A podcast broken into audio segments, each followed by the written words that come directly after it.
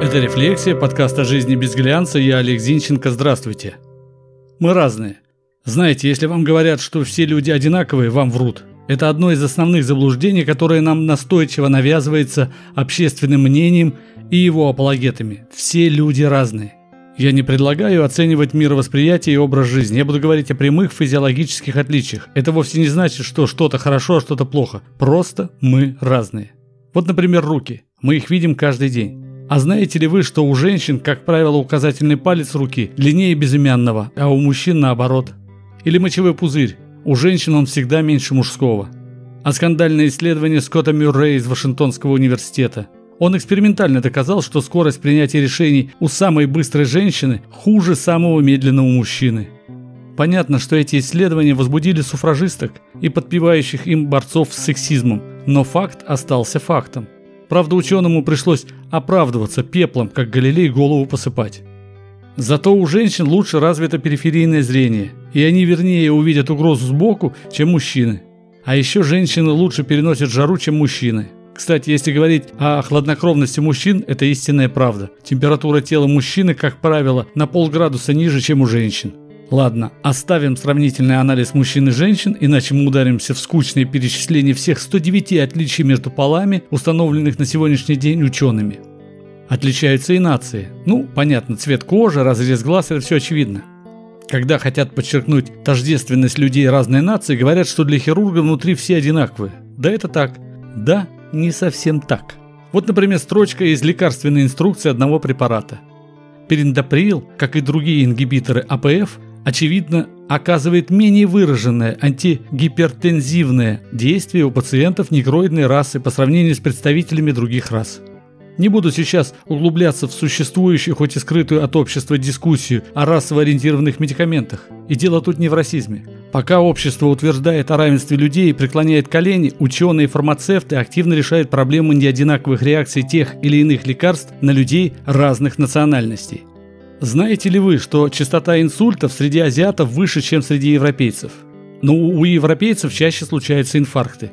И вирусы не на всех одинаково действуют, и вакцины не одинаково работают. В общем, одинаковости среди людей гораздо меньше, чем различий. Ну ладно, идем дальше. Во всех злаках есть глютен или клейковина. Современные последователи здорового питания уверяют, что глютен – это вред. Но это совсем не так. Глютен вреден только тем людям, у которых есть его персональная непереносимость или заболевания, при которых глютен противопоказан. Этих заболеваний немного и все весьма индивидуально. Поэтому повальное увлечение безглютеновой диетой, если и не вред, то бессмыслица. Продолжаем крушить здание мифов. Как бы это ни звучало странно, но бананы – это трава, а помидоры – ягоды. Мы знаем, что к новорожденному Иисусу пришли волхвы и даже знаем их имена – Каспар, Мельхиор и Валтазар. Но в Евангелии от Матфея, где волхвы единожды упомянуты, нет их точного количества, как нет и имен. Количество возникло от преподнесенных даров – золота, ладана и смирны. А имена впервые появились у бенедиктинского монаха Беды Достопочтенного – есть предание о четвертом волхве, которого звали Артабан, а в сирийской церкви говорят о 12 волхвах с большой свитой. На заре развития генетики считалось, что чем сложнее организм, тем большим числом генов он наделен. Предполагалось, что у человека не менее 100 тысяч генов. Но реальность оказалась не такой.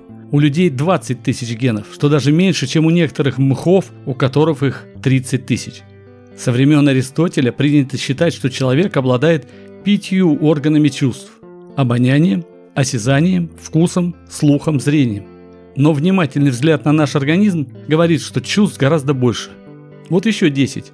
Осознание себя в пространстве, проприоцепция, чувство времени, хроноцепция, чувство боли, ноцицепция, зуд, да-да, обыкновенный зуд, чувство изменения положения головы и тела в пространстве, эквибриоцепция, вестибулярное чувство, чувство понимания направления на стороны света в соответствии с восприятием магнитного поля Земли, магниторецепция, чувство тошноты или хеморецепторы триггерной зоны. Именно это чувство позволяет избавляться организму от разной гадости или подсказывает о гормональной перенастройке. Чувство насыщения организма кислородом. Благодаря этому чувству организм регулирует частоту и глубину вздохов и выдохов. Терморецепция позволяет точно воспринимать температуру как окружающей среды и своего тела, так и окружающих предметов. И, наконец, чувство сытости. Не будь этого чувства, люди помирали бы от обжорства с завидной регулярностью. Все. Как-нибудь еще расскажу о занимательных фактах, которые мы не замечаем. Так и живем. Это была «Рефлексия», подкаст о жизни без глянца. Я Олег Зинченко. Заходите в сообщество «Рефлексия» ВКонтакте, ставьте лайк, подписывайтесь. До встречи.